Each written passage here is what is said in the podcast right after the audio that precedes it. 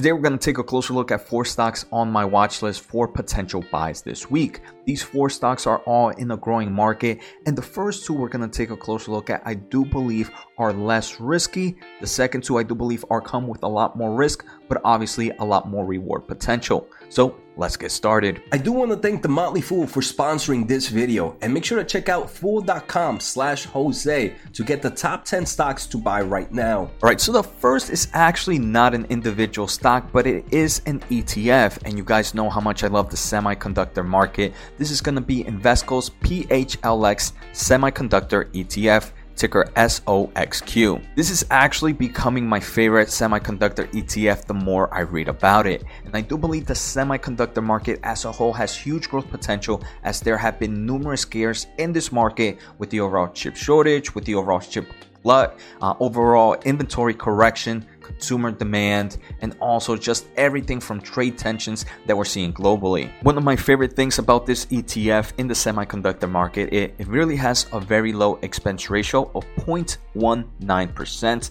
not even 20%.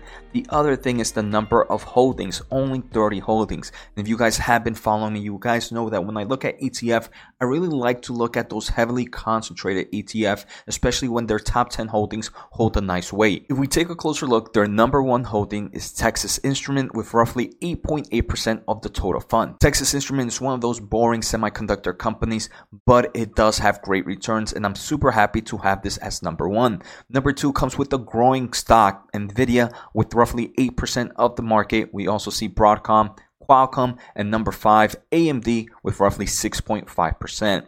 So I'm super excited that their top five holdings come with growing companies like Nvidia, like Qualcomm, like AMD, all that I owned, and also comes with maybe some more value play like Texas Instrument and Broadcom, for example. Also, if you enjoy the semiconductor market, make sure to check out my number one semiconductor podcast in the world. Well, that's the goal. I just started. First episode was recently released. The link is down on the description, and I have a great host with me talking everything about the semiconductor market. The second company we're going to take a closer look at is a tech giant. This is Microsoft, ticker MSFT. So while Microsoft hits numerous markets like the productivity, enterprise, the consumer market, one of my favorite things is the clouding market, which now makes up roughly 40% of total revenue. In their most recent quarter, that was up 20% year over year. Main reason is their Azure platform was up 35 45% or 42% on a constant currency basis. Some pretty cool information. If we take a closer look at the cloud infrastructure service market,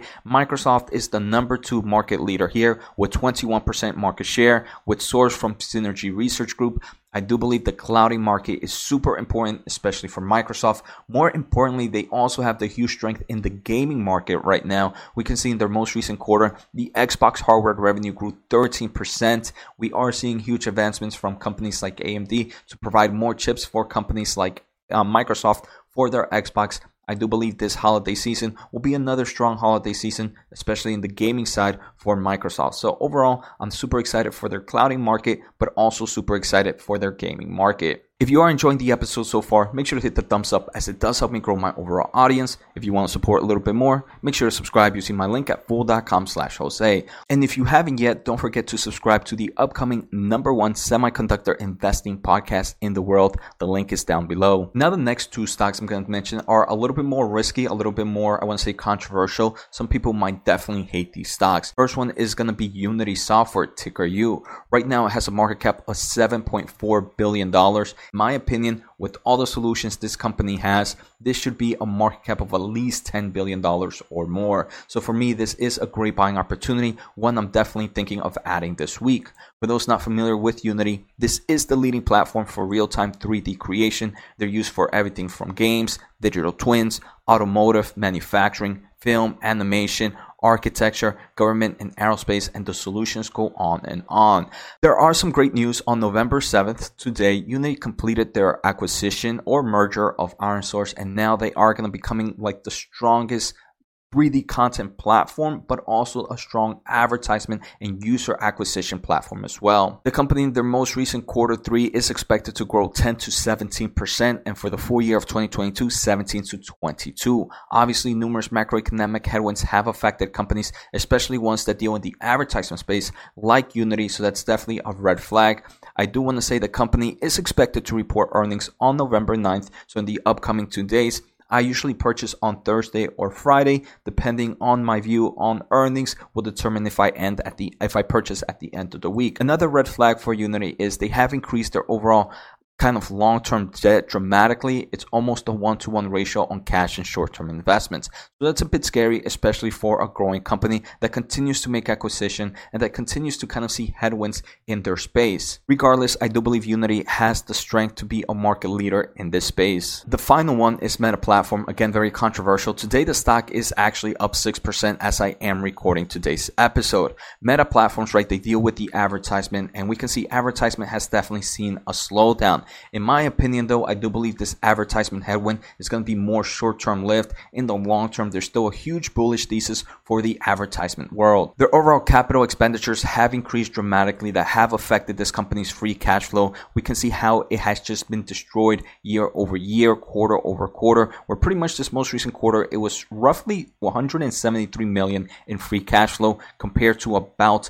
10 billion last year. There are numerous reasons why I'm super bullish in Meta platforms. First, their click to message ads. This is one of their fastest growing ad products with a $9 billion annual run rate. This revenue is mostly on click to messenger today, since that's where they started first, but they are working on click to WhatsApp, which just passed the $1.5 billion run rate, growing more than 80% year over year. They're also adding Reel ads. Instagram Reel ads have crossed 1 billion uh, annual revenue in quarter two both Instagram and Facebook Reels have a combined run rate of $3 billion in quarter three. In quarter three, the earnings, they also mentioned that they believe they are regaining market share from TikTok. Some other solutions that have huge growth potential for meta platforms is the metaverse. They recently announced strong partnerships with Microsoft, Office, Adobe, Autodesk, Zoom, and Accenture, and more. And I do believe they are going to be bringing more the enterprise market here to the metaverse, which is super smart. Obviously, the gaming and social has huge potential, and they're also working very hard on the augmented reality front, which they haven't really discussed much, but they do give us a bit of an insight during their earnings call. Finally, the artificial intelligence AI discovery engine is playing an increasingly important role across all their products. The advances enable them to recommend more interesting content that used to be primarily driven just by the people and accounts you follow, but now it'll be driven by artificial intelligence. This is overall going to help increase retention rate, consumer experience, which overall is going to help with their advertisement solutions. Meta Platforms definitely has some numerous headwinds. They do have a, uh, talks of layoffs happening this week. Maybe that's why the stock price is up because it is going to help obviously the financials of Meta Platforms in the business side. Obviously, in the personal world, that's pretty pretty scary. Thinking about losing your job. Uh, the other thing that's bullish about Meta Platform is they do have a very, very healthy balance sheet plenty of cash, and very, very low long term debt compared to cash. So these are the four stocks on my watch list for potential buys. Let me know in the comments below some of the ones you're thinking. Also, if you want to learn a little bit more about stocks in the data center market, make sure to check out this video above.